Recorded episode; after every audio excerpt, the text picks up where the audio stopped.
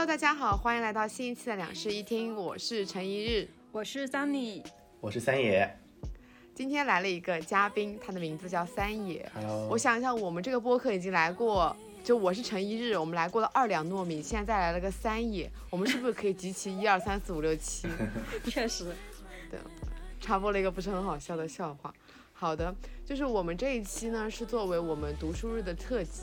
之所以这么早呢，是因为下一个在下一次在更新的时候，读书日已经过去了，所以我们提早了一个礼拜开始做这个读书日特辑。对，像世界读书日这样子的活动，很多播客可能都会给你介绍他们最近在读什么书啊，或者他们近期推荐的书，或者什么年度好书之类的。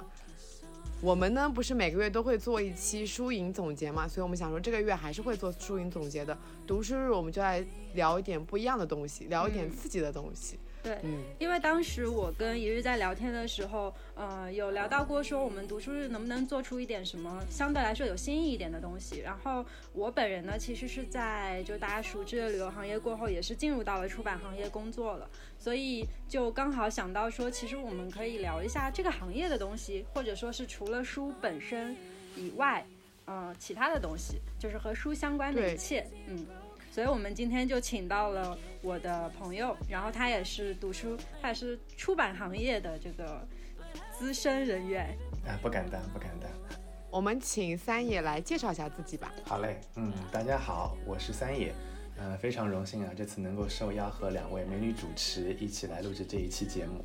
那我呢，在上海，现在就职于国内一家、啊还算比较知名的啊图书出版公司。那么我自己的话呢，从大学开始就是一个爱读书的人了，每年至少要看五十本以上的书的。那今天呢，非常期待能和两位美女主播交流出一些火花。哇，哇，这是我们有史以来最正式的嘉宾自我介绍。有点有点行业的光环。我这就是出版行业的人吗？好好正经哦。对啊，突然觉得紧张了起来。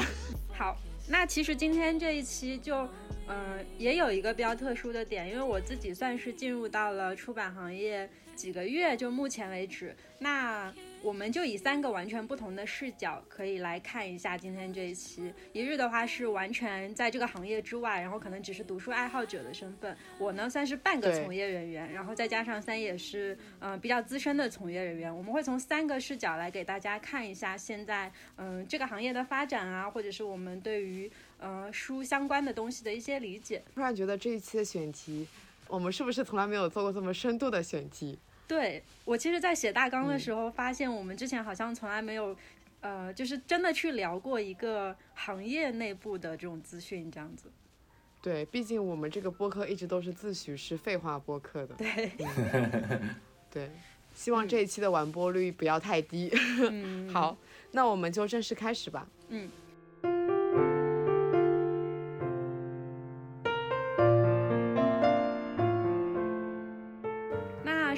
我想就是、呃，我们三个人每个人来介绍一下，简单的介绍一下自己和书的渊源吧。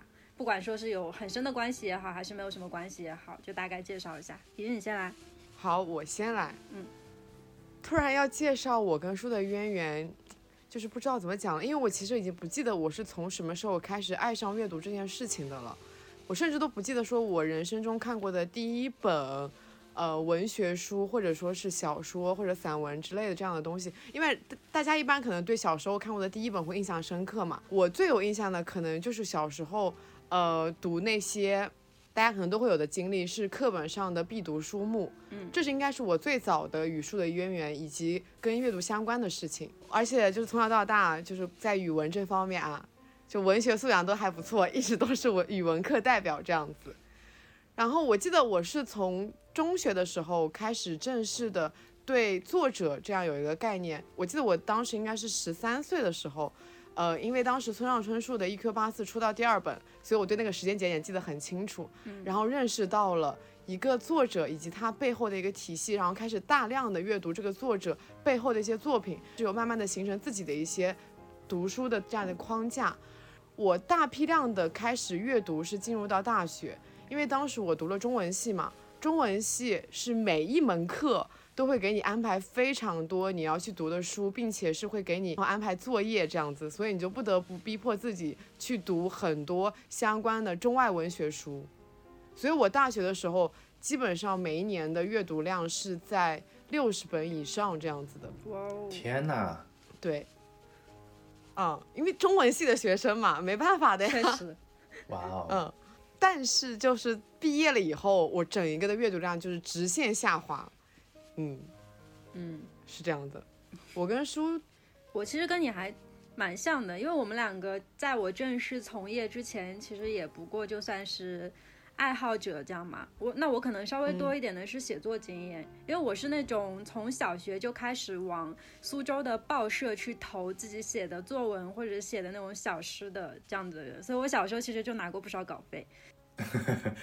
凡尔赛了。对，然后在大学的时候就开始做我自己的微博，所以当时就已经开始写东西了。我最早的嗯微博起家其实就是以文字来起家的，我不是那种就是后来才开始做摄影啊、做旅行啊什么的。我最开始其实就是单纯的写东西，然后。再往后才开始慢慢把自己生活渗入进来嘛，所以其实很多人开始认识我都是因为我自己写的东西认识我的。所以我可能跟书的渊源更多一层是我会加上写作的部分，那其他的其实也就跟你很像了，就单纯是因为喜欢，所以就会有很多的输入，然后一直在看书这样子。哦，对，那我这边补充一点，就是其实我非常早就开始写公众号这个东西了，我二零一五年就开始写公众号了，是不是哦很早？有稿费吗？公众号没有吧？是自己的公众号，不是给别人写公众号。啊，嗯，对，对，二零一五年就好玩，然后就自己建了个公众号，这样，但后来也荒废了。然后我大学毕业以后，就是第一份正式工作不就是美食编辑嘛，嗯然后那个时候就开始读大量的跟美食相关的书。美食，嗯，现在菜单卖的很好的。对。好，那我们请三野来介绍一下他跟书的渊源吧。嗯，嗯，其实听下来，你们两位可能接触书的时间要比我长很多的。我大学以前我是不看书的，就是小镇青年，啊对，就是小镇青年。然后我就中学的时候就是一直在那边刷题，就是刷题了你就没有时间去看看书啊，课本不算啊。所以我在大学以前我不看书，我也没有觉得书有多好。然后事情的转机就发生在 我大学，呃，我高中毕业以后，然后去大学，去杭州念大学，那个时候就会发现，哇，自己面对一个崭新的一个世界，再也不用刷题了，也没有父母在你身边了，哎，但是发现自己心里面空无一物的那种感觉，啊，就是有人说你的你的三观啊、世界观啊什么这样的，发现自己这种东西全部都没有，那时候就感觉自己好迷茫，好空虚，哎，然后看到其他同学其实也是这个样子的。啊，那个时候就感觉自己自己是不是应该稍微做出一点改变，不要不要像他们一样啊，让自己感觉好像哇，他们怎么就这样就能够活成那种样子，还能够那么心满意足，然后就开始随便去翻翻书，因为大学里面嘛，就图书馆里面就是很方便，然后就看到了一本对我影响特别大的书啊，我逢人就会讲这件事情，呃，这本书的名字叫做《牧羊少年奇幻之旅》。它很小啊，真的很好读，大概、哦大概一个下午，你花个两个钟头你就读完了。读完这本书以后，我发现哇，真的就是没有别人没有经历过的经历，或者说我自己没有办法去经历过的经历，在书里面都有。然后慢慢的、慢慢的就开始停不下来阅读，慢慢的就发现读书的好处，啊，慢慢的就开始有自己的一些观点、一些世界观的形成，然后就变成上瘾了。这大概是后来我对我对书的渊源。属于那种起步比较晚的，但进步很快的。没想到我们这边最资深的，在这个读书行业的人，居然是最晚开始阅读的人。想不到吧？那后面又是怎么进入到出版行业的呢？只是呃，在大学的那个阶段，或者说刚毕业的时候，呃，其实那个时候读书只是我的一个爱好啊。然后呢，因为自己还比较性格还比较活泼。然后呢，也比较喜欢做一些呃传媒类的一些工作，所以后来大学毕业以后去到了广告公司，呃，头两年呢在社会上被毒打啊，在广在广告公司被前辈们就是 扔在地板上摩擦啊，虽然辛苦啊，但是也赚了一点小钱，有了一些资本的积累。那那个时候呢，就感觉自己在做的事情呢，就是特别累啊，虽然还蛮有有油水还蛮足的，就是特别累，很辛苦。有的时候感觉自己就只是一个花劳力在换钱的这样的一个工具啊，觉得特别对不起自己。看了那么多的书，我就只能混到这个样子吗？嗯，所以所以多少还是有一点职业理想的。那慢慢的就因为后来钱越积越多啊，就在上海定居了。你这话才凡尔赛吧？啊，好，那我接着说啊，就是有点凡尔赛，对，就是我的人设是我的风格。啊，那在 在上海定居之后呢，就有很多的时间和机会来考虑自己后来何去何从，因为不可能一直在广告行业那边熬着嘛。就跟《甄嬛传》一样的，要熬位粉的，我才不要干这种事情。然后经过大概有三个月的这个思想斗争，最终决定就来自己非常喜欢的这个图书行业。虽然薪资水平啊等等，这个大家都知道的啊，毕竟是图书行业嘛。所以呢，当时就在各个图书大厂投简历，投上海的图书大厂的简历。哎，然后可能因为我读书啊，虽然起步晚，但真的心得还蛮多的。呃，能够能够忽悠出来讲出来的那些书，好像也不少啊，所以很顺利的面试就通过了，就进到了这家出版公司，一直做到了现在，是这样一个过程。哇哦，所以其实算是带着自己喜欢的初心加入工作的，我觉得还挺好的。嗯，很不容易。对啊，毕竟应该是舍弃了一大部分就是工资，然后来到了这个出出版行业吧。啊，不要再说了，说说这个真的会后悔。但我其实，在进入出版行业之后，不管说认识的同事也好，还有就是一些呃同行的交流也好，我真的觉得有很多人都是在怎么说呢？就是放弃了一些东西，纯属是因为热爱在这个行业待着。对啊，你看那个之前我们不是在追，但是还有舒淇的那个纪录片嘛，你就能真的感觉到这个行业里面有非常的人，非常多的人是很真诚的热爱着这个行业的。对对对，而且其实他们保持的那种匠人精神，真的不是说因为，嗯，我能够获得什么名望啊，或者获得什么钱财，其实都没有，都没有。而且我觉得他们在这个行业里面付出的东西，跟你获得东西是不成正比的。嗯，你付出的东西远远比你获得东西要多很多。嗯，哇，你好直接。这可能就是我没有进入这个行业的原因吧。其实小时候，哎，我觉得小时候大家都有会想要成为作者或者说成为编辑的一个想法吧。但凡是一个热爱文学的人，肯定都会想说啊，我以后要写一本书，或者说是以后我要去出一本书。嗯。但是渐渐的就会慢慢的对这个行业就是认清，说，嗯，哪哪有钱来的重要？对。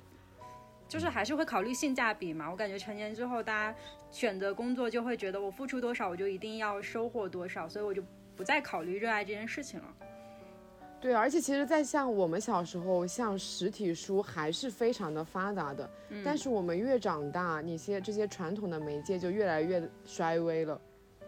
对，而且感觉看书的人也在逐渐变少。是啊，连我这种曾经这么读那么多书的人，现在感觉就是每每年好像读的书也都变得很少了。对我也是。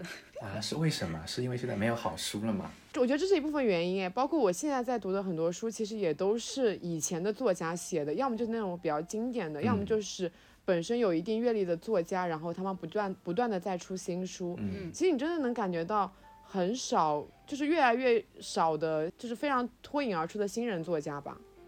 是我没有关注到吗？还是反正我个人的感受是越来越少的很多新人的作家在出一些非常有给我到给我有给我到有吸引力的作品。对我也是这个感觉，就是感觉这两年能够沉下心来去写真正好的文学作品或者是一个好的工具书的人越来越少了。的确，我也而且很多题材在随着时代在消失啊，像我们之前一直有在说。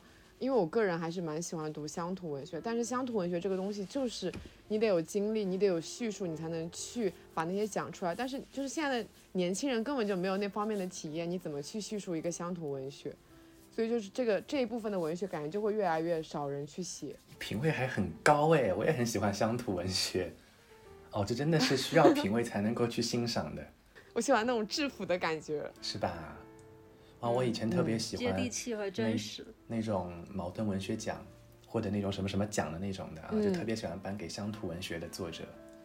对对，但是你就感觉这两年其实没有什么人在写了。这两年你说就是卖的好的书都是什么？都是我看不起的书，都是菜单起。哎，就是走进书店也是一样的感受。走走进书店，你就会觉得那些畅销书，嗯，就是自动会绕过的那种类型。嗯，就他们也配，就这嗯种感觉。对，所以就觉得，嗯，越来越对出版行业这个东西带着一种矛盾的心情吧。一方面就觉得还是有人真诚的在做书的，然后一方面又会觉得好像越来越少人在真诚的做书了。嗯，我其实，在进入出版行业之后，才发现，就是这个行业里面，现在不管说是包含的工种也好，还有每一个岗位在做的事情也好，就是比我想象的要更加精细化、更加互联网化嘛。就是我感觉大家概念当中的这个出版社，无非可能就是编辑啊，然后写作者啊，还有一些基础的这种做书的岗位。呃，设计师啊之嗯类的组合起来的这么一些人员，但是现在的做书公司其实它已经跟跟以前是一个天翻地覆的差别了，所以刚好其实嗯、呃也想让三爷来给我们介绍一下，就是现在出版行业的工作是什么样子的，然后这些流程啊什么和之前有没有什么特别大的区别？嗯嗯，其实刚才桑尼讲的这个现在也存在，呃，就出版社和图书公司还是不太一样的。呃，如果是在出版社里边的话呢，可能还的确是维持着大家所想象的那种比较传统的这种状态，就是可能几个编辑，然后几个设计师就可以了啊，他们一年可能就做这么一本书，能把所有的事情全部都做完。那现在，呃，如果图书公司，包括现在像我所在的图书公司的话呢，他们就是单纯的以盈盈利为目的的企业了啊，然后的话就会比较的呃重视一些流程化的一些建设，希望能够把人力资源的这个效率提升上去，慢慢的他们就会呃分化出很多专业岗位上的一些人员，所以其实在我看来啊，因为我以前待过广告行业，那是一个很成熟的一个行业。如果一定要去比较广告行业和这种成熟的行业和图书公司的话呢，其实你乍一看看不出什么差别的。在有一些图书公司里面呢，他又自诩啊自己互联网基因很重，在岗位的设置，包括是在整个流程的设置上呢，其实也都比较现代化，打引号的现代化啊。所以其实看外观上看起来，图书公司呢可能会和大家理解中的呃企业比较像，出版社呢其实还是原来那种状态。哦，所以出版社现在就是他们这么十几年、几十年不变的，还是维持那样子一个非常传统的一个状态，就是编辑去联系作者，然后签下那个什么合同以后，再找设计师等等对接什么的，是吗？嗯，一个比较传统也不会变的一个过程。这个过程在图书公司也存在，只是图书公司会多非常多的一些支持的一些部门，比如说啊，像营销，我们是请专业的营销的人员的。那么像销售啊，有有有些出版社的话呢，销售体系非常的薄弱啊，那图书公司的话呢，就会配非常专业的销售的同事。包括还有像设计、像法务、像版权、像版权的这个引进等等啊，在图书公司里面就会是每一个环节可能都会设一个岗位，但是在出版社，呃，核心就是以做书为主啊，所以他们可能就不会有这么多边边角角的一些工种。我这边想提一个问题啊，来嘛，就是出版社跟图书公司之间是怎么样一个隶属关系？就是出版社会委托给图书公司做一些什么事情之类的吗？嗯，图书公司啊，还是说这两个都是独比较独立的？呃，他们两个是必须要绑在一起的，是这样子啊。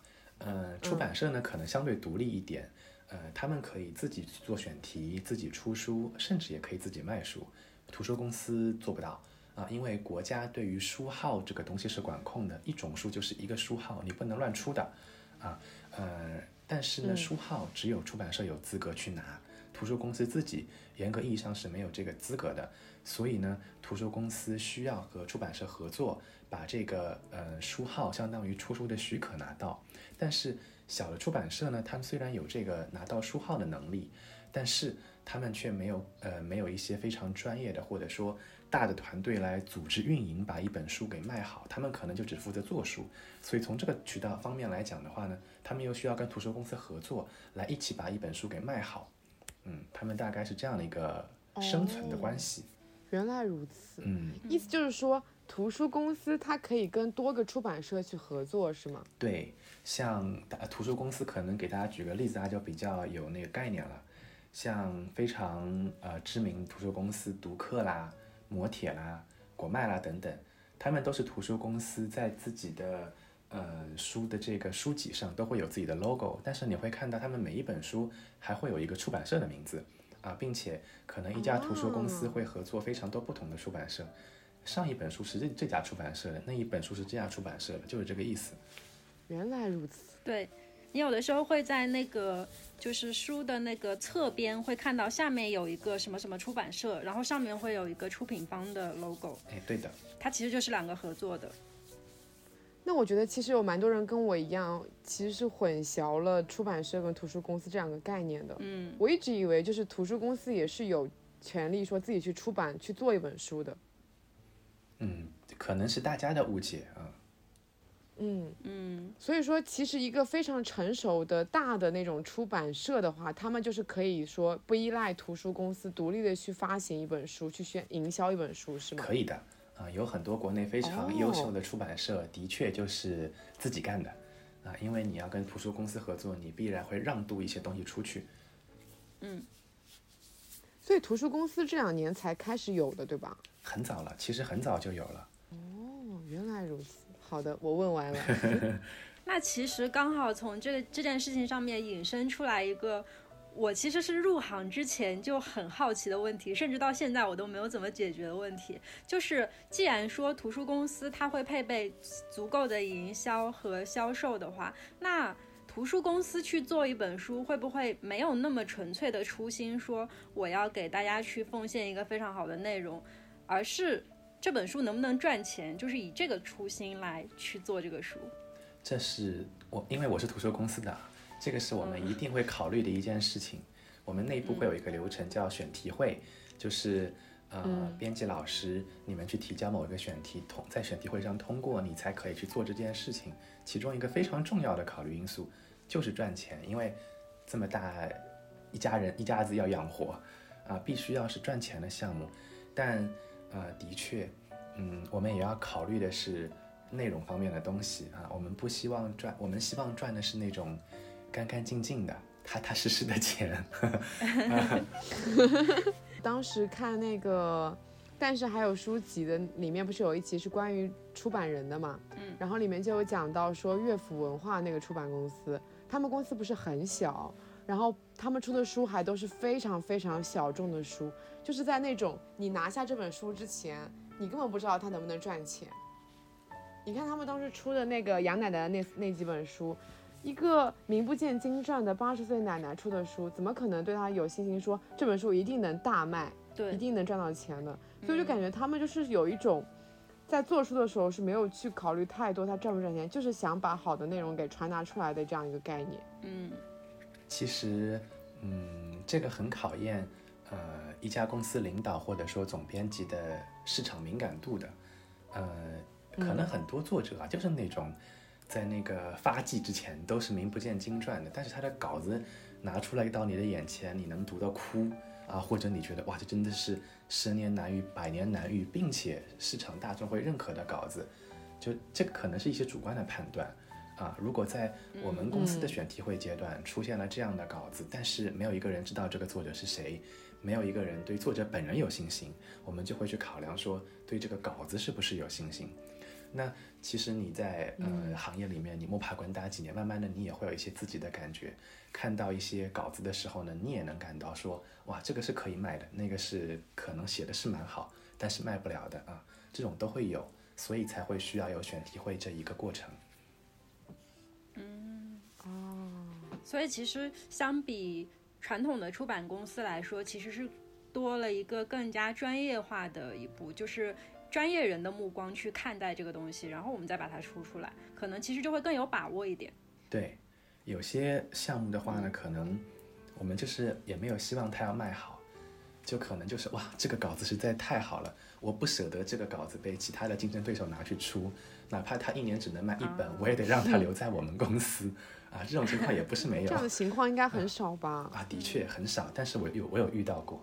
那还有一个问题是这样的，就是我想知道，其实一呃，我们不管是从业内还是业外去评价一本书，我感觉每个人都会有自己很主观的判断嘛。然后刚好今天两个完全不同的视角，一个是没有接触过图书行业的视角，和另外一个是呃已经在里面工作的视角，我想。让你们两个来聊聊，就是你们是怎么样主观去判断一本书它好还是不好的，或者喜欢与不喜欢？哇，你为什么避开了你呀？不是应该三个人一起聊一聊吗？因为我觉得我很中立耶，我现在这个态度就特别中立，就是卡在你们两个中间，所以只要你们说了，就基本上代表是我说了。啊，我这个问题好难回答，我感觉。嗯嗯，那我先说好了，来。我觉得我评价一本书的标准非常的简单，哎，就是我喜不喜欢。哦，就很主观。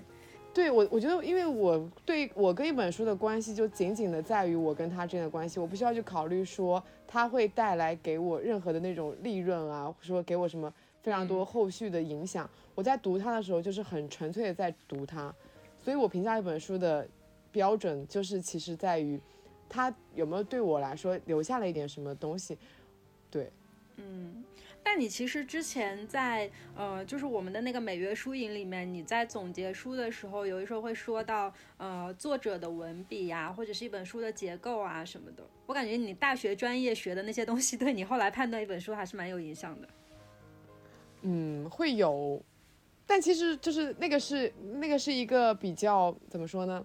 比较理性的去判断这本书是怎么样的一个情况，嗯，但说实话，你自己在读那本书，就是我个人的去判断一本书如何的时候，我不会去考虑这么多，更多的时候就是去考虑这本书有没有给我带给我留下一点什么触动，哦，它可以是文笔没有那么好的，然后但它必须得是比较真诚的那种。我可以说一下我心中的差书是什么样子的。哇哦，我觉得我心中的差书的标准就是你非常的言之无物，你整本书下来，你可能。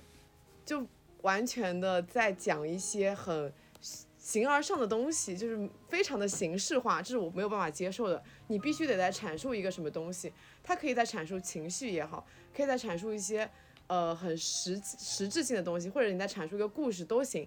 但你绝对不能是任何什么都没有的那种非常华丽的词藻，或者说是非常浮夸的东西。嗯嗯，你有读过意识流吗？我有读过，那那可是我觉得你刚才说的那个点其实还蛮意识流的，有一些。其实说实话，意识流是我比较不太喜欢的一个嗯文学种类。对，而且我跟你讲，我有段时间非常的不喜欢读那种法国法国的那种知名的什么文学，像雨果他们那种。哦，我也不喜欢。他们最大的问题就在于，他们明明是在讲阐阐述一个完整的故事，但是会在整一个故事里面插入非常多篇幅的跟故事无关的东西。对，这会让我觉得读的有一点点累，会有大量的那种呃华丽的词藻。对，就是他就讲着讲着会去描述一下这个建筑，然后然后怎么怎么样的，就历史啊怎么怎样的，我就觉得你的真的很飞，这其实是我不太喜欢的一种类型。嗯。我不喜欢的还有什么鸡汤的那种励志的成功学的，这是我绝对直直直接说拜拜的那种类型。哦，我其实很讨厌工具书，哎，我讨厌市面上几乎一切的工具书，就是除了那些已经可以算作是，呃，比如说大学教科书那一类的不算啊，就是纯属是以一个，嗯，就是比如说不太资深的那种媒体人出的什么书，类似于这种。我是完全不会去碰那一类书的。你好毒啊！不太资深的媒体人，你说了一大堆人。感觉现在有很多这种，其实这种书有点像是往成功学那边靠近了，对吧？啊，对对对，就是想要给别人传播一些自以为是的经验和价值，是吗？对，然后甚至还会在是在那个书上面很明确的标一些捷径，就比如说几百小时教会你干什么什么什么什么。啊天哪，我的头皮发麻了，是我绝对不会打开的书。对，呃，那我跟你讲，其实美食类的书有非常多很有用的工具书，菜谱吗？所以其实我我如果说是工具书的话，我不会排斥说美食类的工具书。所以真的是菜单吗？世界的尽头是菜单？不仅是菜谱，哎，它是呃会给你介绍很多食物的来源，以及很多就是你不知道的一些美食有关的。秘密跟知识哦，嗯，那其实就有点像是那种那种百科全书一样的那种类型。哎，会有一点像。然后其实美食类的还有非常多的，比如说他会专门挑一个品类出来，然后深挖这个品类去做一些工具书。比如说像咖啡这样子，他就会专门出非常非常多跟咖啡有关的工具书。嗯，然后我们做美食编辑是得一部分要依赖这些工具书去写一些文章的，所以工具书对我们来说其实还蛮重要的。嗯嗯，那么听听三野。嗯，啊，我我这个问题真的很难回答，我觉得就是。呃，太主观了，就好像有人要你评价一下自己的男朋友，然后让请别人评价一下男朋友，就一定会有这种感觉。然后我只能我只能硬硬说一个可能，嗯，我心里面的好书是什么样子？因为我看书还蛮杂的，不光是文学，啊，社科、经管，包括有些宗教类的书我都会看。嗯，所以对我来说，嗯，一本书它必须要，嗯，一本好书它必须要能够新吧。新颖的那个新，你不能反复的去讲一些大家已经讲过的东西，然后你让我花两个小时读你的书，然后看完就这这种东西我早就知道了，为什么你还要在这边再讲一遍？啊，这种东西是我接受不了的。但有的时候可能就是像像法国大文豪啊，他们写作的时候，呃，写作的技巧有一点新意，甚至有一段时间我觉得翻译腔还挺有韵味的。嗯，然后在。不，或者说在写故事的视角上，或者说你看问题的一些角度上，有一些新的地方，我是都愿意去读一读的。呃，毕竟这个世界上能够让一个人真正喜欢、发自内心的喜欢的书是不多的，所以我我一般不会带着这样的高要求去看待我的书，那不然我可能每年就没几本书好看。对。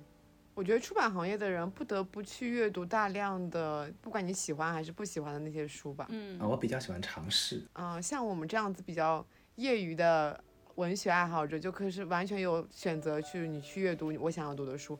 包括我在选书读的时候，就会先去了解一下这本书在讲什么，看这个题材是不是我感兴趣的，然后再去阅读。如果说读到一半觉得这个书不 OK，也不会硬着头皮说我一定要把这本书读完。嗯，嗯，对。所以三爷，你有做做到过自己不太喜欢的书吗？就是强行为金钱折腰，然后去做某一个项目？肯定有吧。有哎，但我可能心里面的挣扎没有那么的强烈。哦。嗯，因为嗯，我从成为职员啊，我曾经梦想过我可以当一个老板啊，但后来一直是做职员。在成为职员的过程当中，我就知道。嗯，就是这种事情很经常发生，有非常长时间的心理准备，并且我不把书当成书来看，我把它当成是一个项目来看，它会有一个起始点，也会有一个终结点，它不会跟随着我的一生。好强大的职业操守！我觉得你这个思维还是非常的那个广告公司的思维，就是把它当成一个项目来做这种想法。嗯。因为其实我本来以为做书的人他会跟这本书产生持久跟持久的关系，就尽管这个项目过去了，你还是会跟这本书保持的一保持着一个比较亲密的关系。但你既然把它当成一个项目来看，其实就当这个项目结束的时候，就跟他说说拜拜了，是吗？对，因为我不是啊，对我这里啊，刚才自我介绍的时候没有说明白啊，我不是编辑岗位的员工，所以我可能对于书的话呢，不会。呃，让他占用我很多的时间啊。编辑老师可能会比我要接触时间更长吧。你从一个选题，从有这个 idea 到最终做出来，少则几个月，多了几年可能也能有啊。这个我可能没有那么的长情啊。如果是这样的话，我可能会被逼疯吧。如果是一本我不喜欢的书，嗯，对。而且编辑会要跟作者保持一个比较亲密的关系。对对对对对，是的。我其实自己当时在进出版行业的时候，也有在想那个就是职业选择的问题。然后看完了一家图书公司所有的岗之后，非常明确的跟自己说，你绝对非常不适合去做编辑。理由是差不多的。但我小时候有过编辑梦，哎，很多人都会有。你没有作家梦吗？我我怎么觉得你应该是会是那种偏向于要写东西的人。对我两个梦都有吧，现在还有，现在就是作家梦比编辑梦强烈一点。嗯嗯，那刚好让业内人士给你科普一下编辑这个岗位要面临的困难什么的，可以聊一聊，就是一本书它究竟是如何诞生的。我觉得应该也有很多行业外的人会好奇这件事情。好，那我来简单的说一下，以我的视角，刚才其实聊天的过程当中已经说了，第一步的话，我们就是有那个选题啊，当然。一本书的选题呢，可能来自于非常多不同的方面，要么就是你自己写，要么就是你找人写，要么就是没有人帮你写，但是你可以从一些稿子当中组出一本书来，这个情况也是有的。比如说，你找了一些已故的一些作者、一些散文家，或者说一些呃写诗的一些呃作家，然后呢，把他们的稿子组到一起，变成了你自己编著的一本书啊，这种都可以上选题。但在公司里面选题这个环节通过了之后呢，我们就开始正式的进入到一些项目的前期立项的准备工作，比如说和作者签约，和译者签约啊。然后呢，如果没有这两个呃人物的话呢，你可能就是自己编著的书呢，你就要自己去组稿了。嗯，之后呢，就进是进正式的进入我们的这个书本的编辑阶段。在这个阶段呢，你会把全书的这个内容从头到尾的排完。然后呢，还要经过三审三校，就是把稿子送到出版社里面去审核，看看出版社那边给到你的一些意见。很多的呃词汇，很多的东西都是不能够写进去的，不能够说的。你会在这个过程当中给它规范掉、改掉。当三审三审三审三校这个过程通过了之后呢，你的书正式进入了一些制作的环节。比如说啊，你可以考虑嗯，怎么样去选择纸张，怎么样去选择。呃，整体的产品形态，你的封面你是要平装呢，还是要精装呢？你要你要注重的是可能它要手拿的比较轻的那种轻盈感、时尚感呢，还是厚重感？如果是轻盈感的话呢，可能你就选择比较轻的纸张、轻便的一些纸张，也不考虑那种非常硬邦邦的硬壳的这个精装的封面了。如果你要厚重感的话呢，那你就反之来操作。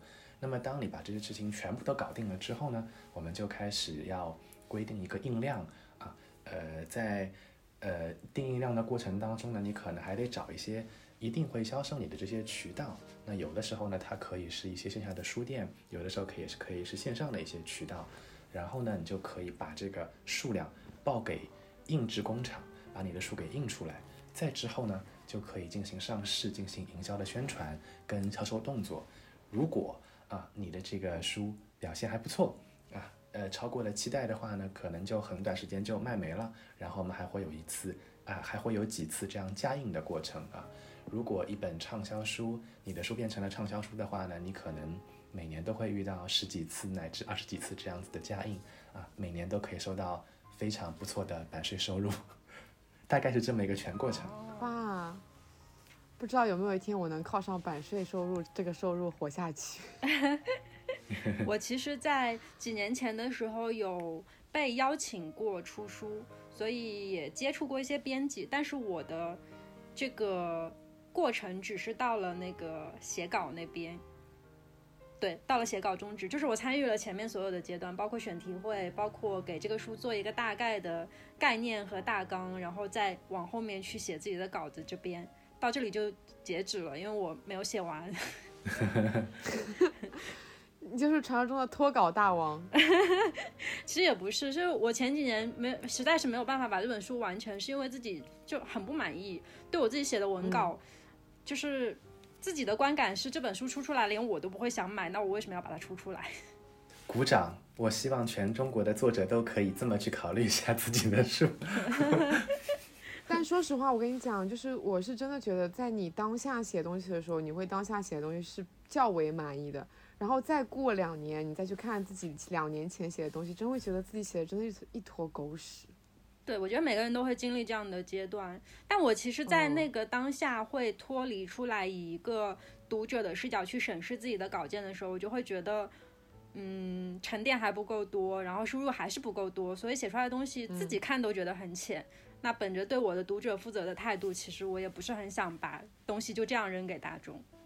嗯，不错，点个赞，再次点赞。还是希望有一天我们能过上靠版税收入过我的日子。嗯嗯那到时候要选择我们公司合作，考虑一下吧。好的，好的，来，请您啊，请您关注一下我们公司，回头加一个名片。可 以可以，怎么突然开始谈起商业来了？已经开始做梦了这边。那在刚才说到的那一整个过程里面，其实听下来还是很繁复的一个过程，就是嗯书的制作啊，还有作者的联系啊什么，感觉中间需要非常多的人力物力去投入到一本书里。那这个整个过程里面有哪一些环节会比较困难一点？好，这个我来说吧。从我的视角里面来看，其实真的大家要珍惜每一本能够在市面上上市的书，从这个书选题通过了开始。到它真的被印出来了，整一段过程每一个细节，在我看来都是呕心沥血的啊！随便举几个例子，大家可能就对编辑之间这个行业再也没有幻想和好感了。比如说，当你要去 直接没有幻想了吗？对，因为它真的好难。我我我自诩是一个工作能力还不错的人，但是当我了解了编辑的工作之后，我我觉得哇，他们真的都是神，他们都能每天，嗯。衣冠禽兽一样的出现在我的面前，演好一个情绪正常的成年人，我觉得真的很不容易。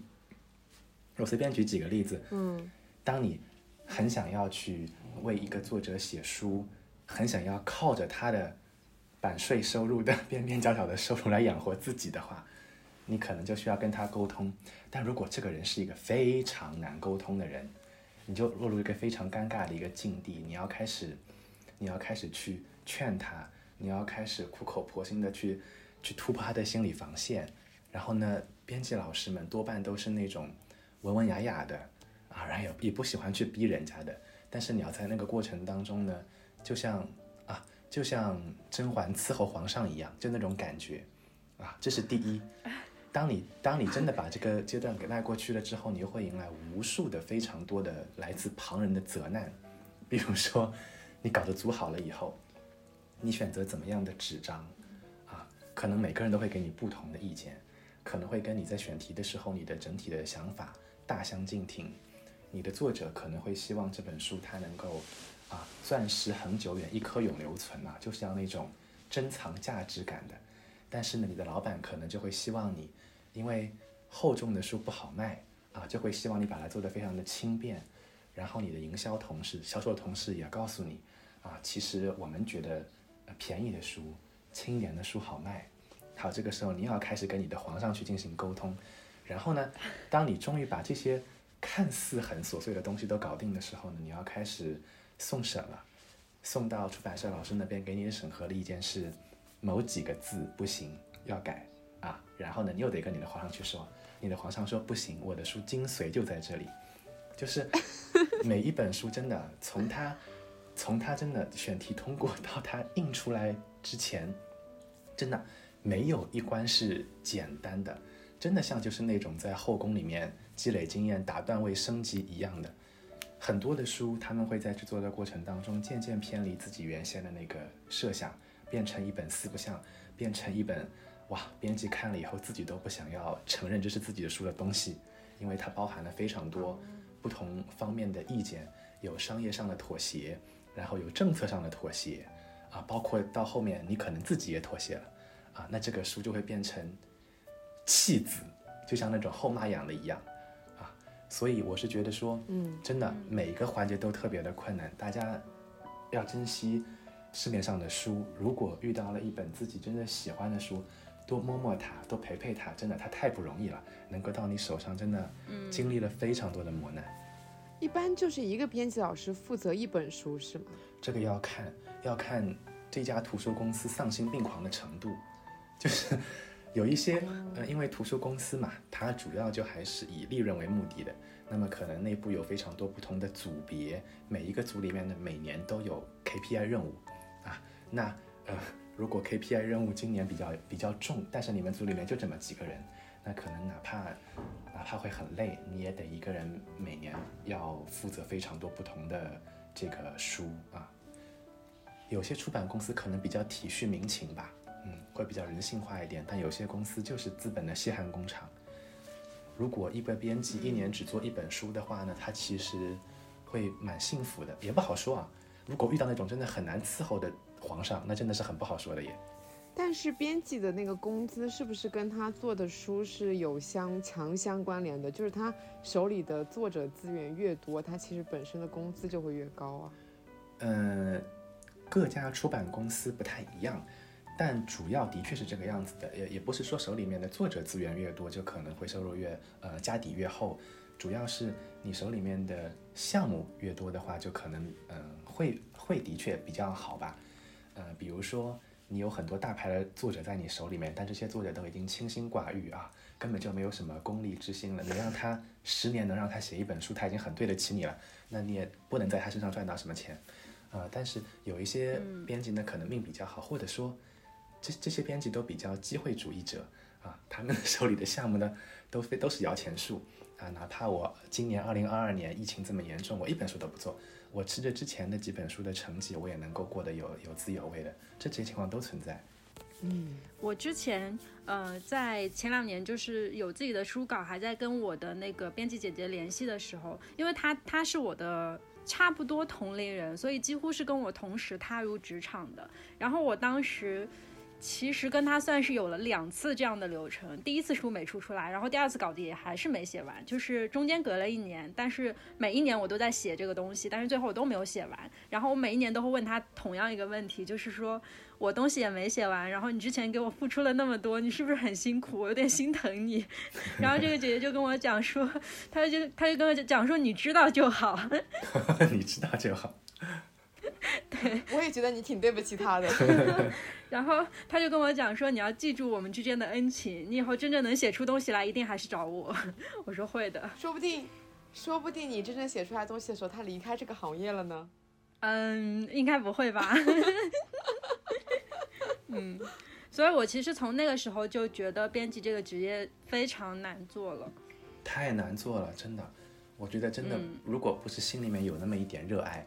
哎，并且还有那么一点家底可以让自己挥霍的话，真的太痛苦了。这个这个工种太折磨人了。嗯嗯，那嗯，作为一个就是你应该在业内也接触过不少就是作者啊或者译者之类的，有没有什么风评特别好的那种作者或者译者？他们身上有一些什么样的特点？嗯，如果说在业内的话，那他一定是第一个好相处、好合作。不会跟你争来争去，啊，但是如果说从内容角度来说的话，就他一定要踏实，他一定要精益求精。我们其实不怕那种，嗯，很鸡婆的那种合作方的，或者说很龟毛的合作方，我们我们不会怕，甚至我们还蛮欢迎的。我们最怕的就是那种，哇，呃，自己写的东西，闭着眼睛哇乱写乱写乱写，写到最后给你们出版社交个差，啊，然后嗯。也也不管这个东西会不会被人骂啊，就一笔快钱挣完就完事儿，拍拍屁股走人。这这种人是不太能够获得好评的。嗯嗯，这样子还是必须要出他吗？就是明明知道他写的东西不怎么样，很随便。这个也要看情况的。呃，因为其实虽然我们都觉得不应该出这样的项目，但市面上也已经有很多这样的东西了啦。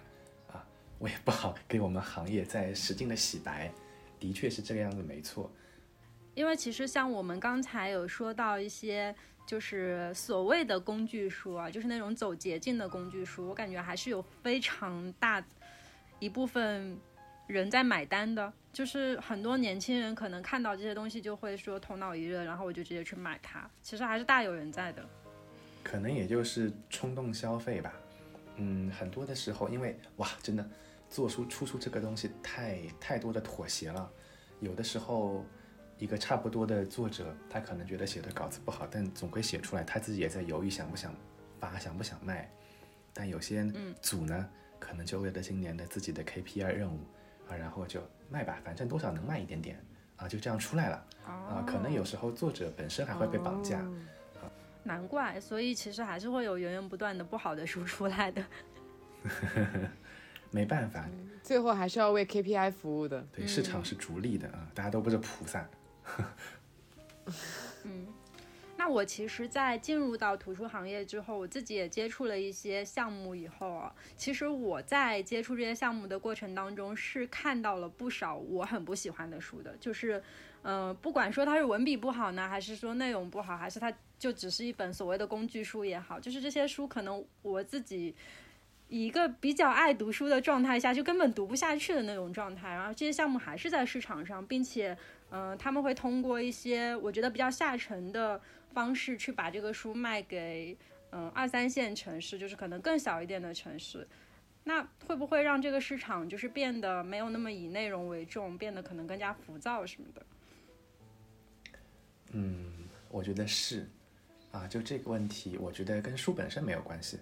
呃，跟人有关系。我们现在的这个社会，就是一个信息量特别爆炸，然后各种思路都很活，大家都很难沉下心来去做事情的这样的一个风潮吧。在这种情况下呢，编辑老师、出版出版公司的各位同事，包括我自己，多多少少也是有一点浮躁的。呃，这个时候呢，就很难避免啊，会有这么一些书出来，但是。呃，总体来看啊，从整个趋势来看，读者的眼睛呢还是雪亮的。渐渐的，他们会发现说，哇，自己不要把生命浪费在这种东西上，啊，所以他们还是会呃用脚投票。慢慢的呢，可能就不太喜欢呃去看这种咋咋呼呼的，看起来很有噱头的、很吸睛的这样的书，会开始去思考它里面的内容。尤其是前几年，就那个时候。你走进书店里面，就是正对你的一定都是一些很没有用的青春文学、伤痛文学，或者是那种可怕的工具书。现在慢慢的，其实有一点点好了。对，而且我感觉这两年就是更多的，嗯，很专业的人会走入到出版行业里面，比如说大学的教授啊，或者是某一些法律界、医界，就是特别资深的人，他们开始出书了。而且他们出的书可能还不一定是那种非要给专业人士看的书，就甚至是大众都可以接受的书。我觉得这个还挺好的。对我，我感我个人体感，就是的确还是在进步的。啊，只是以前的那个阶段的确让人挺讨厌的。我觉得是，反而是时代越浮躁，你越要去静下心来看一看，你出书的那些受众用户到底是谁。就很多就是真正的会读书的人，他一定会去选书啊，他一定会去选说那些真诚的作品，嗯，而不是那种非常快餐的作品。有的时候也看的，就是，嗯，现在吧，网络环境真的特别的发达。就是一本坏书，如果遇到了一个口才很好的人，把它讲得很有料，这个时候，其实有有些读者也会被蒙骗，但这种情况肯定不能长久啊。对呀，但是这样子一本书的话，就只能是短暂的流行一下，它肯定是不能长久的。能长久的一直卖下去的作品，一定是会被反复的阅读、反复的验证，说它是好作品的那种书啊。这是肯定的，对。但就是有些人。一笔快钱赚完，对他的目的就达到了，啊，这是对书很不负责任的一种一种视角，啊，对，对，所以其实以读者的视角来说，还是希望大家能够更多看书。其实你看的书越多，你分辨能力就越强。对，而且我觉得其实蛮多那种网络营销跟直播卖书卖出去的那些书，到了那些买书人的手里面。可能就已经结束了，结束了他这本书的旅程。哦，对，那本书顶多会被翻开，大概一章以后就再也不会被翻开，后面就会被当成废物去卖。我发现你真的很毒哎，至少我本人从来没有说去通过说直播去买一本书这样子。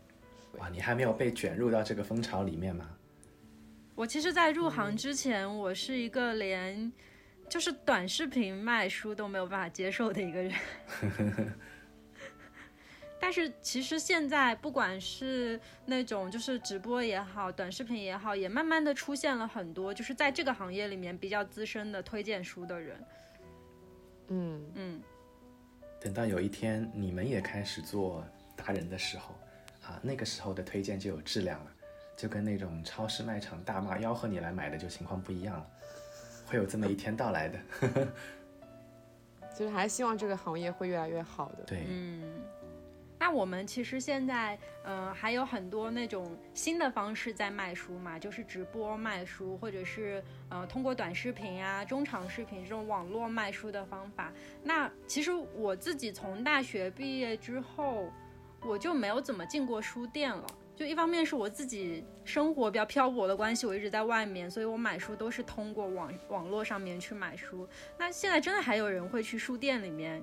逛或者买书，其实还有一个非常大的因素是在于书店里面卖的书的价格有就是书的定价哦，对对对。但是你在网络上卖的书，它永远都在打折。嗯，正常的消费者都会选打折的那个啊。对呀，是吧？嗯。哎，我来说一下这个吧，因为呃，真的在行业里面，就是大家一直在讨论这个问题，就是在网上买书跟在线下书店买书的肯定是两波不一样的人。但我个人觉得啊。那虽然，我也是个买书之人，并且我也蛮贪小便宜的，呃，但我觉得线下的书店，就是，呃，还是一个非常有必要存在的一个这么这么一种东西。你你在网上看书的时候，你只能感觉，你只能看到的是你对这个书的感觉，离这本书的真实样子，可能还存在一段距离的。你有时候被一条非常啊劲爆的一条长图、一条详情页所吸引了，觉得这不就是我心里面的话吗？但你可能看到这个书的时候，会发现他在骗你。嗯，这种真实的这种感觉，你 你只能在真的摸到这个书，或者你去书店里面的时候，你才会有感觉。那呃，书店，并且呢，我觉得它可能跟星巴克有一点点，现在的书店跟星巴克可能有一点点有一点像，就它不它不是一个卖书的超市，它也不是星巴克，也不是一个卖咖啡的超市。你在里面获得的一种体验，它本身。啊，也是书的产品的一种价值。我我很喜欢去，呃，书店里面挑一些精装的一些书。啊，我记得那个时候，呃，去西西佛买了一本故事，罗伯特麦基的一本故事，它是精装的。在在那个场景下，你在书店里面，他们放着音乐，然后旁边是咖啡香，然后一本蓝色很经典的蓝色颜色的一本。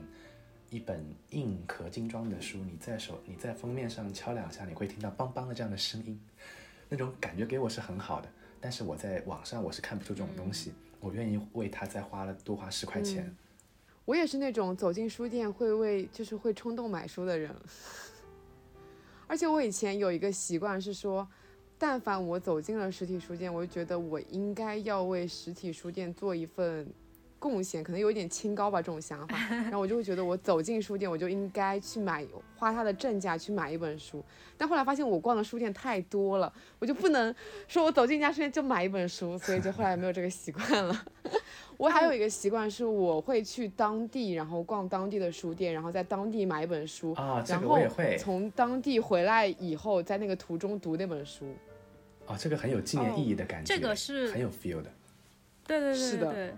对我这个是就是你刚才说到的那种那种就是为书店贡献一份力量啊！我不是为书店，我是为那个机场或者火车站的报刊亭贡献一份自己的力量。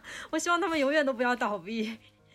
哦，你是会在机场买的书吗？我会，因为我之前不是旅游行业的人嘛，所以我之前每一年就是每个月在路上的。情况大概是平均下来要飞四趟这样子，就是一个月要飞四到五趟，所以就是在机场的时间是非常的多，然后在飞机上的时间也很多，所以我真的会流连于每一个城市的机场报刊亭，然后就会在里面买书。那些机场报刊亭里面卖的书是不是都挺大同小异的？因为我逛过一些，我就觉得。他卖的书真的都大差不差，还好，他不一定是畅销书，他也会留一些自己的那种专门的板块去卖那个书。但是畅销书里，其实如果你提前在网上做一些功课的话，你也还是能够买到好书的。嗯嗯，我在报刊亭里面买过东野圭吾，因为东野圭吾是报刊亭里面一定会有的作者啊。对，哪里应该都会有他，他真的太屌了。这是可以说的吗？可以啊，没问题的。我们播客很 随意的，什么都可以说。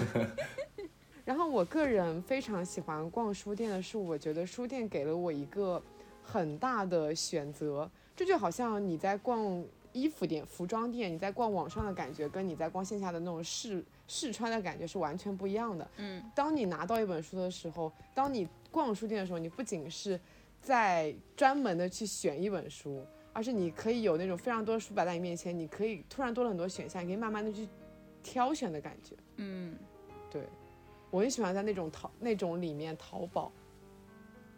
然后我进一家书店，还会去关注说他一进门以后，他最先摆在我面前的会是什么书，以及他在这个书店里面他会做一些怎么样的分门别类的一些设置。嗯，嗯，这个很考验书店工作人员的品味。有的时候你一进店头，你发现哇，这个这个书的排列跟你完全就是你的书单，会对它很有好感。对，是，没错，没错，没错。嗯，我们两个其实，在之前，呃，就去年年底的时候，我们两个去过一趟那个璧山，然后它里面有一个地方叫璧山书局，对，那个是诚品的诚品旗下的一个书店啊、对，先锋书店的一个分局。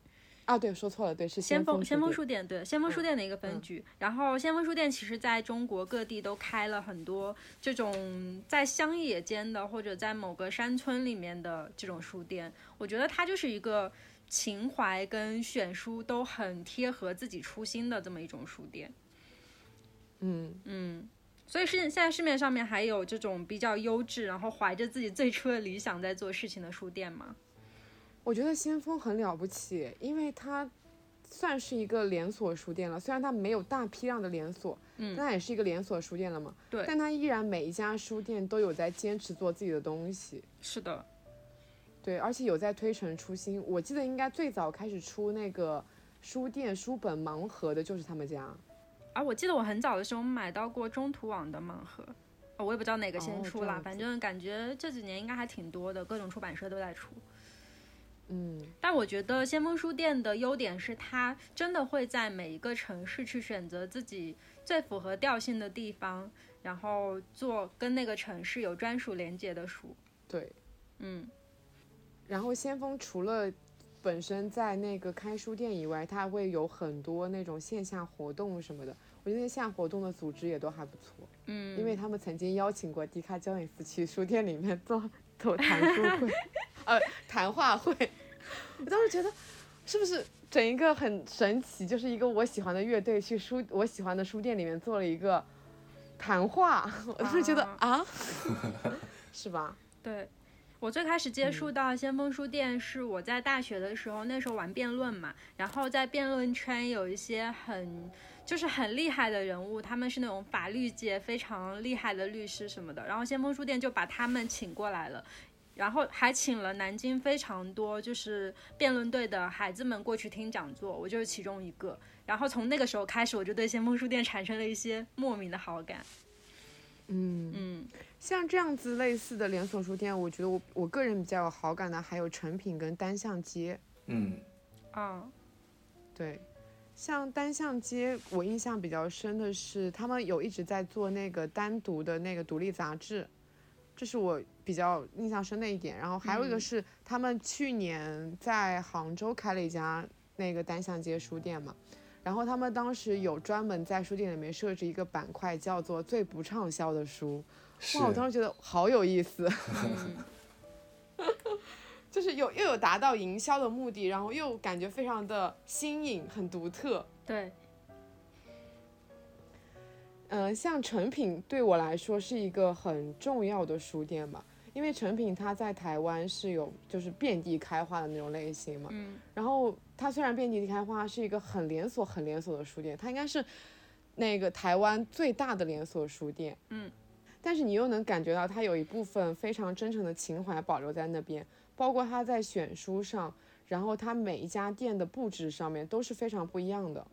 然后关于书店这一块，我们可以之后再单独的聊一期，就是假装在怎么什么系列。嗯，嗯，好，我这边想要特别提一个我印象比较深刻的一个类型的书店，是在于，呃，我在台北的时候，曾经有一家非常喜欢的书店叫侦探书屋，它是只卖侦探书的书店，很小哦众，很小众。对，它里面所有的书都是不卖的哦。我刚我是想说，它是所有的书都不卖，都是借阅的，哦，就是你可以付费然后借阅，或者说你也可以不付钱，在那边短暂借阅，这样子，就是在那个空间里面借阅，或者你可以把它带回家。但是比较可惜的，它在二零一八年底的时候就是倒闭了。啊，上个月的时候，上海也有一家专门只卖就是侦探书的书店，他也在上个月的时候说再见了。啊，嗯，最近疫情其实还是影响很大，对于这些实体书店。他在疫情前其实就已经说再见了，就是感觉虽然我会觉得它是一个非常特别的书店，很棒，但是市场或者说这个时代告诉他，你就是开不下去的，感觉还挺残酷的。嗯，嗯，哎，很多很很有情怀的这种小书店，真的都很难坚持。是的，就是有一个呃记录短片叫做《书店里的影像师》，它就是讲台湾的各大独立书店的，就真的每一家开能开书店的、能开独立书店的人，真的是抱着一片初心去开的。嗯，哎，因为整个这个行业来说，其实我觉得能在这个里面还保持着自己初心做事情的人，真的就很了不起了。真的很了不起，是我觉得在这个行业里面非常少数又很了不起的人。嗯，好，那我们书店这一趴就过去。好，嗯反正详细的我们之后会再专门的来聊一期。嗯嗯，我们最后进入一个讨论环节吧。我感觉前面其实聊的差不多了。我有一个一直都蛮好奇的问题哦，这个问题其实我也问了很多读者或者说是作者，感觉每个人给我的答案其实都不太一样。那我刚好也问问你们两个看看，就是，嗯、现在我们一本书它其实更像是一个商品一样，从选择到写作到推出，就是。嗯，跟大家想象里面的写书不太一样，说我收集一个稿子，然后什么什么就出书。那更多的这种网络化的完整运作，你们会觉得现在一本书出出来，究竟是在更好的尊重读者呢？就是说我我我们提前已经跟你选择好了多好的内容、多好的东西、多好的方式让你去读这本书，还是说我们就在消费你？这种感觉。哎，这个问题确实很难回答哎。嗯，其实要我说的话，我我觉得本来我应该公允一点、客观一点，但因为我对我对这个问题有自己的一些主观的一些意见，仅代表我个人立场，我会感觉其实嗯一定要在两个里面选的话，我会选择现在是在消费读者，嗯，可能可能会让很多同行开始来喷我，嗯、我是这么看的，就是，呃，以前的一些作家，我们可能回顾到很以前啊，像清朝啊、明朝啊什么这样，他们可能更多的时候写书，他不是为了，肯定不是为了赚钱，绝对不是为了赚钱，也不是为了什么争名夺利，啊，他们就是想写一些自己的一些东西。当你自己的一些想法，你你写的故事有代表性，引起共鸣了之后，你的书才变火的。现在的人写书就是为了火才写的，这个这个思路是不太一样的。至于现在，那那现在还是会有很多书获得大家的欢迎，得到大家的青睐，但我觉得这更多的只是说作者把读者自己想说的话给说出来了而已，就变成一种好像是作者他在出书之前开始进行了一轮非常细致的商业的洞察，知道了消费者的心理需求是什么样子，然后由他的嘴，由他的视角。啊，我能明白这个啊感，觉。把它给写出来，再卖给你，啊，就这种感觉是不太一样的。你说现在有多少人真的是因为自己想写书而去写书呢？那我我在我的在我的这个职业生涯里面，我已经看过很多的作者是被逼着要出稿子的，这种感觉就真的很不一样。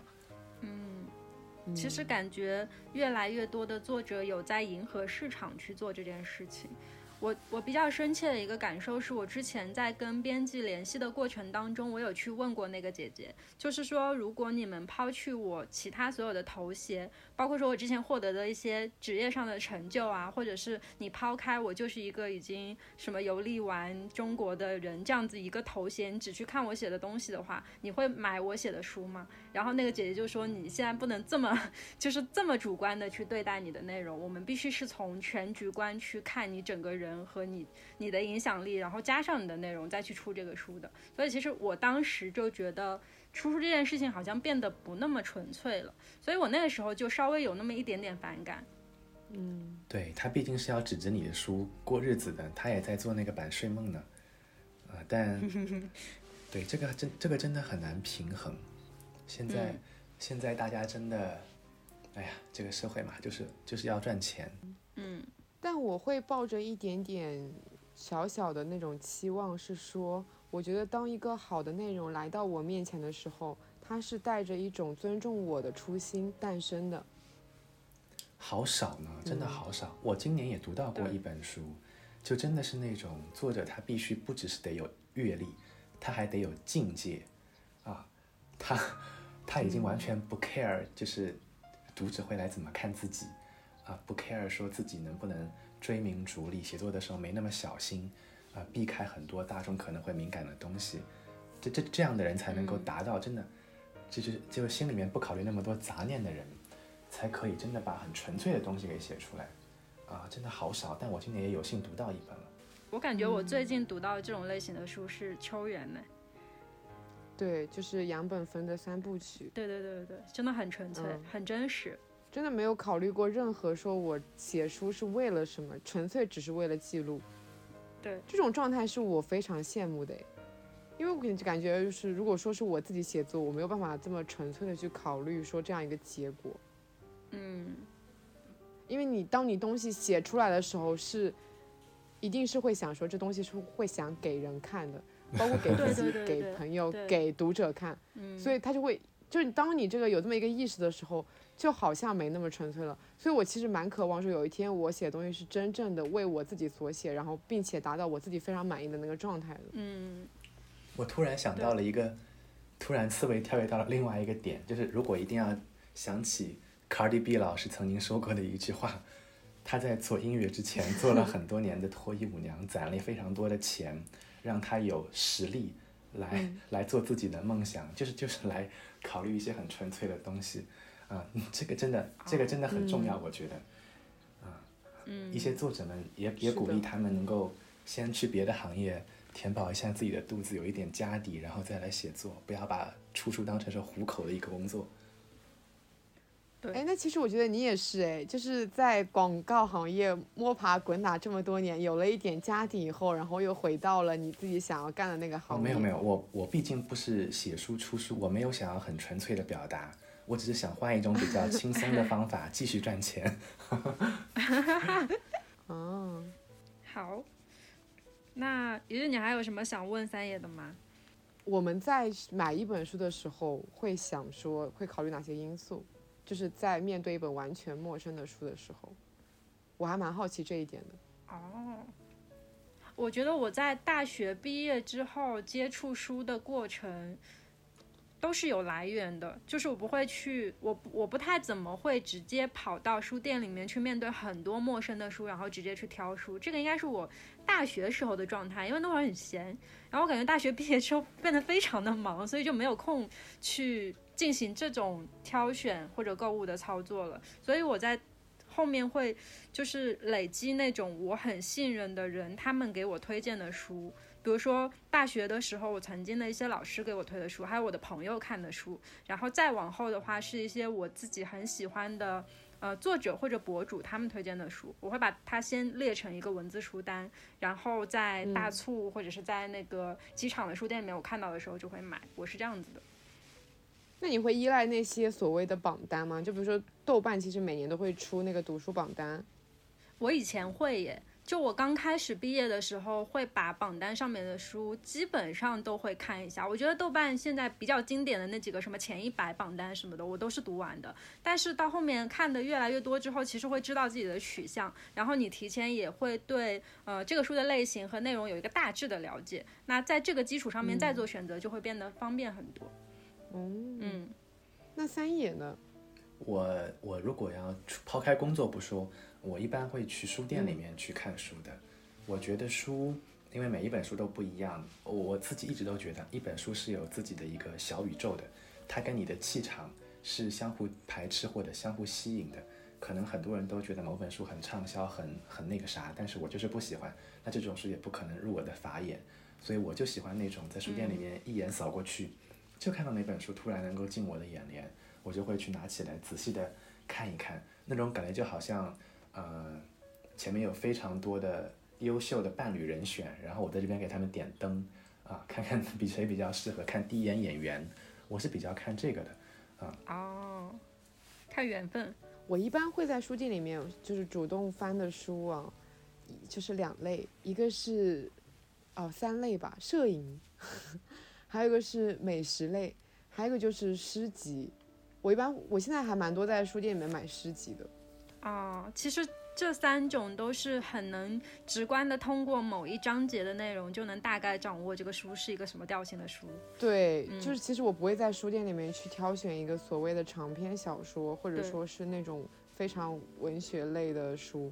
对，然后我自己个人目前来说选书的一个标准啊，我一般会就是说选我熟悉的作家，我一直以来在读的作家，嗯他们出的书，就是会比较有系统的去读他们的书。然后还有就是我每年会关注一下新出的书，我还蛮希望在新书里面找到一些新颖的东西的。还有就是一个比较肤浅的东西，就是我会看封面比较好看的书，啊，看装帧嘛。啊封面好看的书 还蛮吸引我的。对对对所以我觉得对方封面对我来说很重要。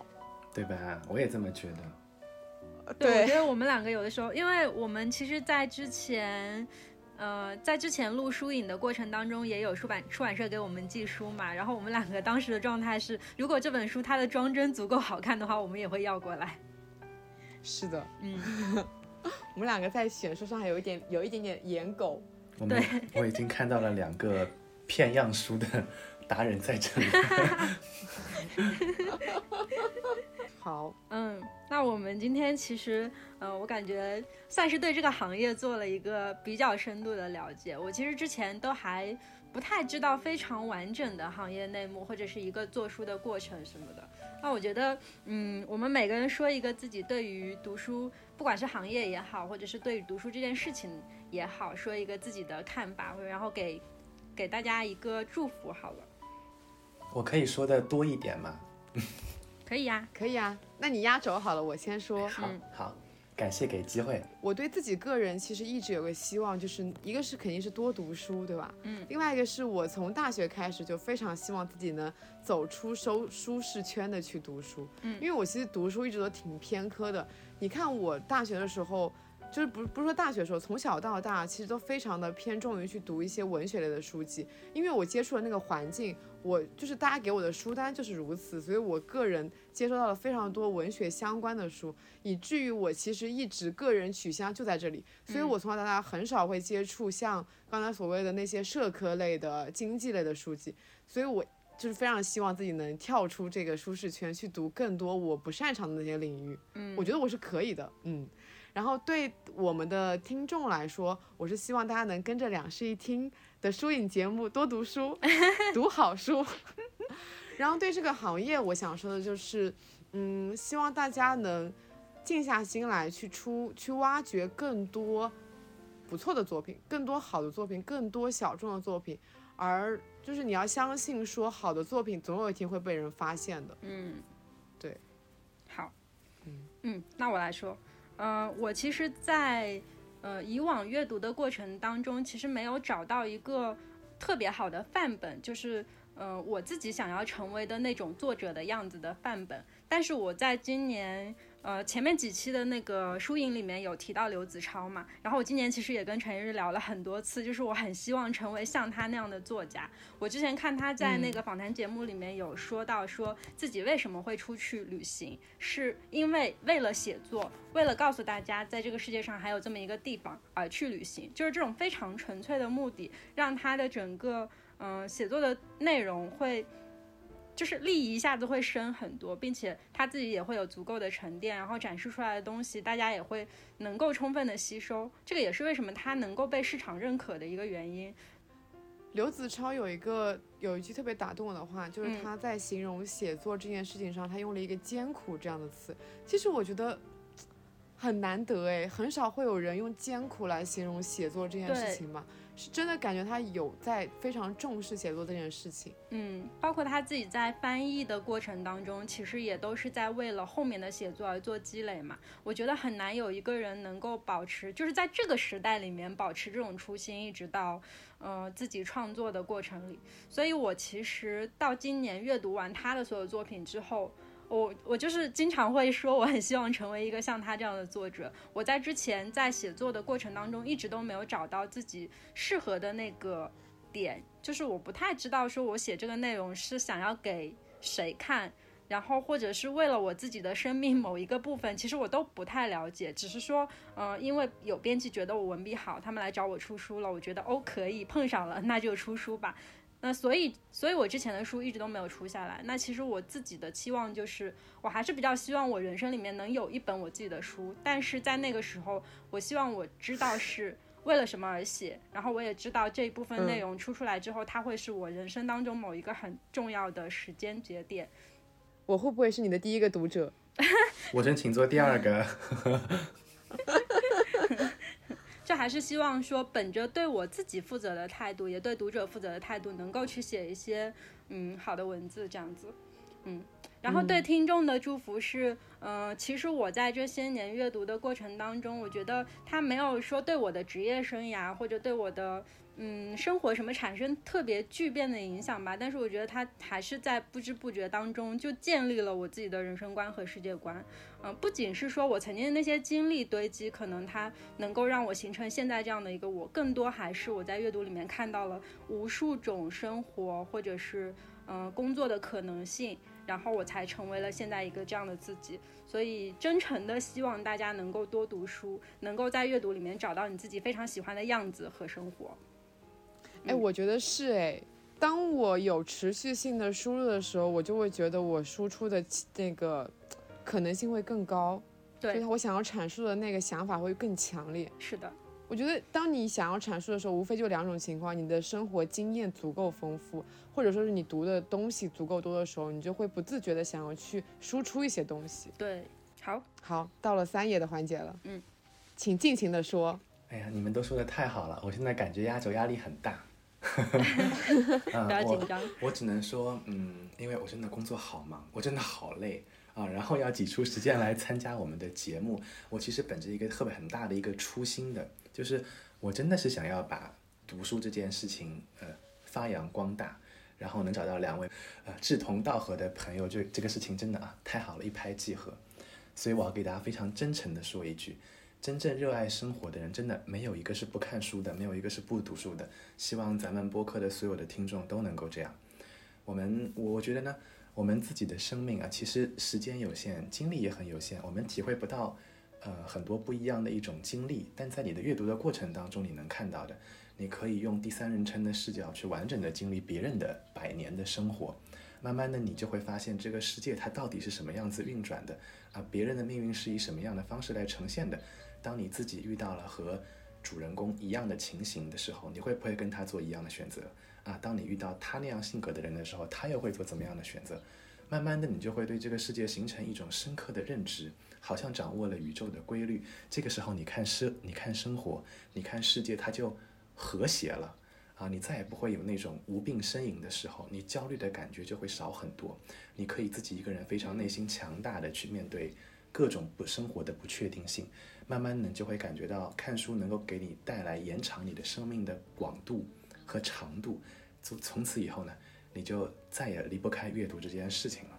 所以也希望咱们节目的听众保持对生活的热情，永远年轻，永远热泪盈眶。好，以上。哇，好好棒的总结陈词。好，嗯，那我们今天其实就差不多了。对，虽然我们读书日提早了，就是没有也没有聊书这件事情，其实聊了很多跟书有关的事情，嗯，还蛮有意义的。去年读书的时候，我们还没有开始做这个播客，是吗？祝福。嗯，对。然后预告一下，我们之所以提前，还有个原因是下周算是我们的一周年，所以下周那个周日我们会留给一周年的特辑，所以就不做读书日了。嗯。提前预祝周年快乐，谢谢谢谢，也谢谢三野今天能够来我们播客，谢谢你们。对你，你，你让我对出版行业这个就是有了一个新的认识。以后出书找我啊，可以，没问题。好嘞，好，好，那这一期节目就到此结束啦。好，祝大家读书日快乐。对，就是有任何跟这个行业或者说就是比较有疑惑的地方，也可以在评论区里面告诉我们，我们会转达给三爷，让他来解答的。欢迎欢迎，对，嗯是的，祝大家读书日快乐，读多读书，读好书。嗯嗯，好，那我们下期再拜拜见，拜拜拜。